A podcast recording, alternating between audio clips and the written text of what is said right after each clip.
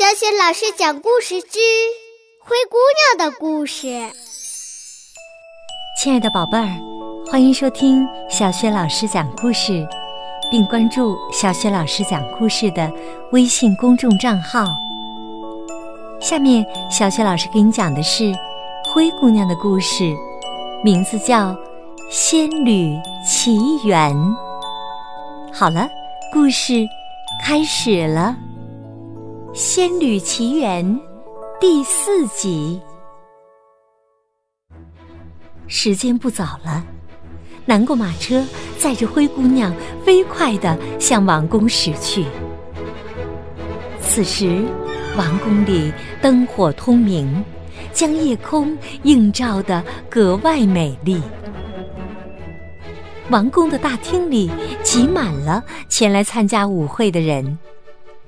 全国的年轻姑娘们都聚集到了这里，她们个个盛装打扮，花枝招展，向王子行礼时都希望能引起他的注意。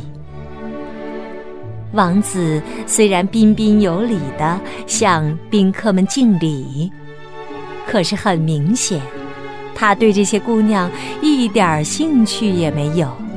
甚至厌倦地打起了哈欠。看到这一切，老国王不由得生气地对大公爵说：“他为什么一点都不肯配合呢？”大公爵也只得无奈地耸了耸肩。他们都纳闷极了：难道就没有一个姑娘能打动王子的心吗？他俩竭力让自己看上去优雅一些，但粗俗的举止让他们在众人面前丑态百出。突然，王子的眼睛放出惊喜的光芒，他看见了安安静静站在角落里的灰姑娘。她的容貌楚楚动人，气质优雅端庄，几乎吸引了所有人的目光。王子也被她深深的迷住了，他认定灰姑娘就是自己梦寐以求的新娘。老国王显然也看见了灰姑娘。他拿起大公爵的眼镜，仔细的看了看，高兴地说：“你快看看，那边发生了什么事？”大公爵也发出了惊讶的赞叹：“我从来也没有见过她，她可真是太美了！”大家纷纷议论起来。没有人认识这位美丽的姑娘，也没有人知道她从哪里来。老国王非常开心，立刻下令乐师奏响音乐。顿时，轻柔的华尔兹回荡在王宫的大厅里，给舞会罩上了一种温馨、浪漫的气氛。王子径直地走到灰姑娘身旁。美丽的姑娘，我能邀请您跳一支舞吗？他彬彬有礼地对灰姑娘说。灰姑娘红着脸点了点头。于是，他们伴着美妙的音乐，在舞池中翩翩起舞。王子的眼睛再也不曾离开灰姑娘，一整晚只和灰姑娘一个人跳舞。这让其他的女孩既羡慕又嫉妒。老国王高兴地吩咐大公爵：“你好好的看住他们，我要睡觉去了。等王子向她求婚时，再叫醒我。”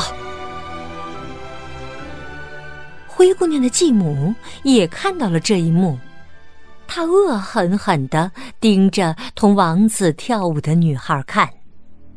虽然觉得有点眼熟，但无论如何也想不到，这位漂亮的姑娘就是家里整天和尘土打交道的灰姑娘。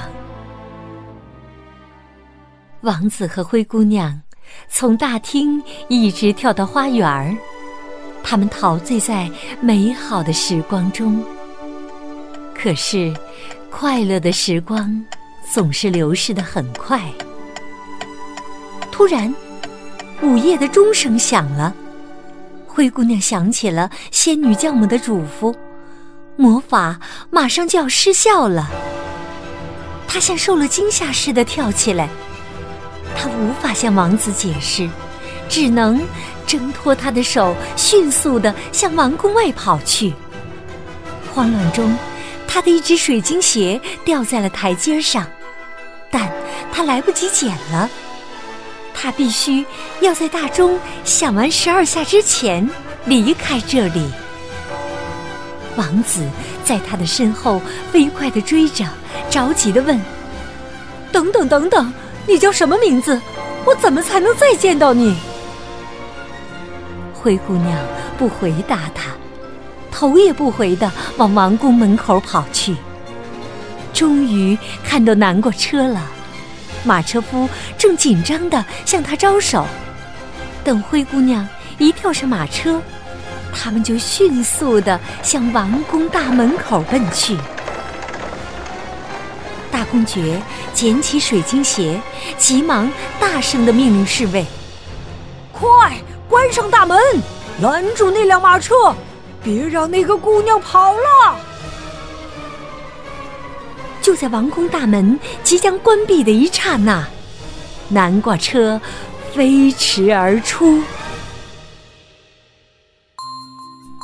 好，亲爱的宝贝儿，刚刚你听到的是小雪老师为你讲的。灰姑娘的系列故事《仙侣奇缘》第四集，宝贝儿，如果你喜欢小雪老师为你讲的灰姑娘的故事，别忘了点击收藏，也可以分享给更多的小伙伴来收听。点击小雪老师的头像，还可以听到小雪老师讲过的所有的绘本故事。好，宝贝儿，灰姑娘第五集当中，我们再见。